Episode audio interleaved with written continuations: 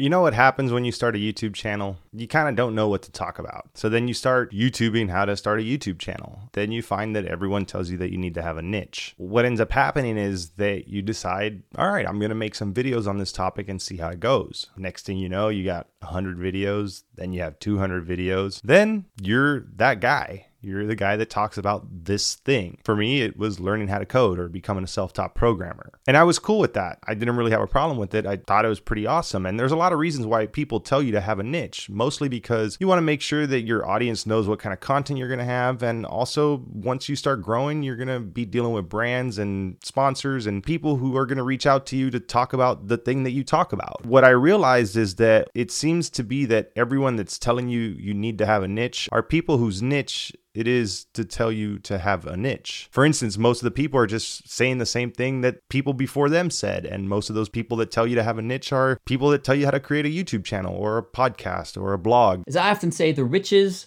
are in the niches. How do you find your niche on YouTube? I'm going to tell you how to niche down and give you some actionable steps that you can take not only to find a niche that you like. I want to show you how to find a website niche. I'm going to tell you how to find your niche or niche on YouTube. They're going to help you get super clear on the topic and niche of your channel. All right, so let's talk about some ways to find a niche. They all kind of say the same thing because don't reinvent the wheel. If it works, it works. And if you narrow down a good niche, you can build an audience around that thing. And you want your audience to know what you're going to be releasing. You want your subscribers to know what they signed up for. But the funny thing is that YouTube has pretty much been telling us for a long time that they don't really care about your subs anymore. Our systems try to match viewers with individual videos that they're most likely to watch. It shouldn't impact your channel performance or the likelihood of your future videos being recommended. However, if you're experimenting and you start developing audiences that are like totally distinct from each other, maybe you might want to split those into separate channels, less for our discovery systems,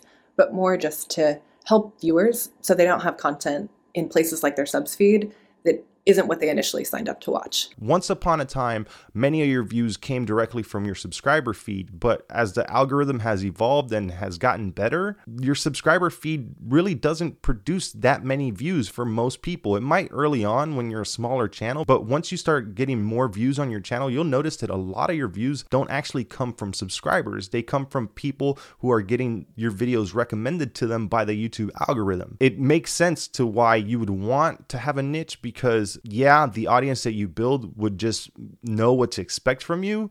But in reality, YouTube doesn't care about it. And if you make the right video on the right topic for the right people who are underserved, YouTube is going to present that video to those people, regardless of what you talk about. And I've noticed this with a lot of different channels, even my own channel, where a few of my off topic videos have done the best. Videos where I call out people trying to sell you stuff, the Google search video, that video was kind of off topic for my channel. My White Hat Junior video, which was my first semi viral video on my channel, was also an off topic video. They were all trendy topics that I decided to make a video on because I saw that it was a trend and I saw that people that made videos on those topics were getting a ton of views at the time. So I jumped on it and the YouTube algorithm picked up those videos and fed them to the right people. I also have a video where I talk about how it's not too late to get your life together in your 30s. That video got 100,000 views in a couple weeks and that was really crazy because I didn't expect something that had absolutely nothing to do with code at all to do so well on my channel. And it's starting to show me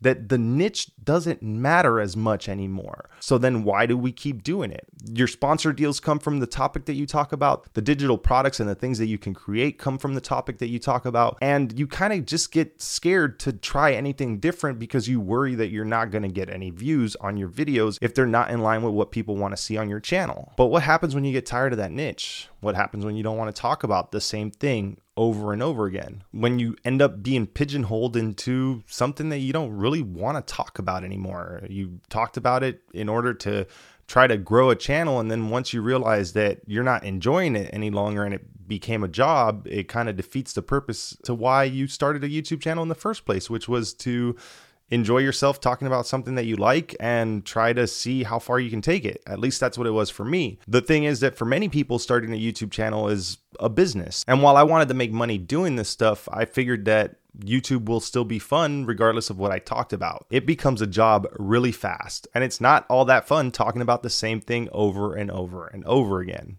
And once you're in a niche, it feels like you're going to be there forever. Most people can't pivot, or it's too hard to pivot because at that point they're at a stage where they're actually making money. They've got deals coming in and they have to pretty much talk about the same thing that they've been talking about, even though they don't really want to do it anymore. And it becomes a job. It is a job. Being a YouTuber is a job unless you do it as a hobby and you're doing it just for fun. If you're trying to make money with this stuff, it will become a job eventually, especially if you're someone who has to talk about a certain topic all the time. Sponsors aren't going to want to give you deals if your content's all over the place. Why would a learning to code platform want to sponsor me for a video where I talk about my life? They're not going to do that. They're going to want you to talk about a topic that aligns with their product. It's one of the reasons why I haven't picked up any sponsors lately because I'm not really sure what I'm going to do with this channel and I don't know if I want to keep talking about learning how to code all the time because I'm kind of bored of it. And I do a lot of little case studies on my own where I go and I look at different YouTube channels and I kind of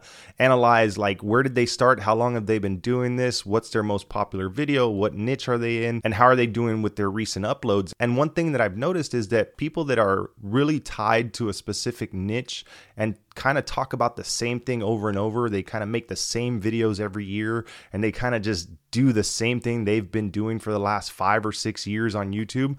While they may have a following and they may have a decent subscriber base, what I notice is that they don't really pull in that many views. And that's probably not really a problem to them because many of them are using YouTube as a sales funnel or a funnel to try to get you to click a link for an affiliate or to click a link for one of their own personal products like a course or whatever they may be trying to sell you, which is great if you're the YouTuber and you're the person that's trying to sell stuff. But if you're the consumer and you're coming into people's channels to get information about certain topics, and every video just leads to a course or an outside link to get you to go buy something, it kind of gets to the point where nobody trusts anyone on YouTube anymore because no one is actually trying to give information. Everyone's just a digital marketer trying to sell their stuff. I see this in all niches. I see it around content that has to do with learning how to code, and I see it around content that I try to consume, like how to build a YouTube channel, how to start a blog, how to make extra money and passive income, and you know, building wealth and all that. All those people, every single person on YouTube, on Instagram, on TikTok,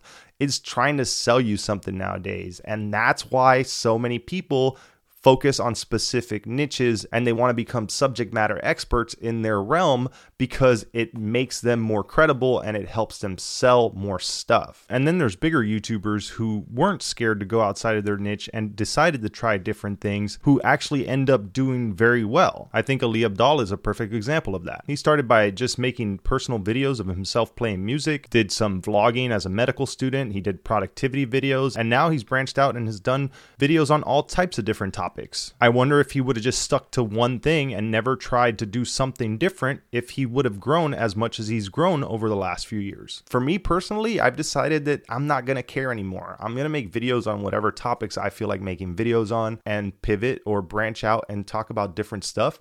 I'm going to try to make decent videos. I'm going to try to make some talking head videos and I'm going to try to make some more cinematic B roll type videos in the future when I have more time. But as of right now, I want to produce content and I want to talk about things that I want to talk about. And I'm not going to make videos that are just so off topic that my viewers will be disinterested in it. I save that for my second channel. I'm going to talk about stuff that I feel that my viewers may like to watch that isn't really specific to programming and what my niche is because I really do think that it's not that hard to pivot on YouTube. It's just that most people don't do it because they're scared. They depend on YouTube as their main source of income, at least when you get big enough and you decide to be a YouTuber full time. I get why people beat a dead horse because they have no choice, because their livelihood depends on it and they've built their brand around it and they've built their whole online existence around a specific thing. I'm over it and I'm going to talk about whatever the hell I want to talk about. And I hope that other people do too. I hope that people try this out. I hope that if you are a YouTuber and you're just stuck in a rut and you feel like you've been talking about the same thing over and over,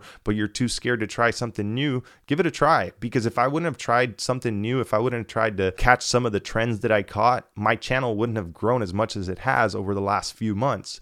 And I feel that I can continue to do that. And I feel that I can continue to provide value to the current audience that I do have and talk about different things that might expand my audience and reach more people. With that said, don't live by the niche and die by the niche. Go try something new, talk about something different. YouTube knows what it's doing, it'll find the right people for your videos. Because at the end of the day, if you turn this into a job, it's going to feel like a job and you're not going to enjoy it. And do you really want to be the guy that's talking about the same thing in 10 years from now? I guess if it brings you in a nice chunk of change and you're happy doing that, do whatever the hell you want.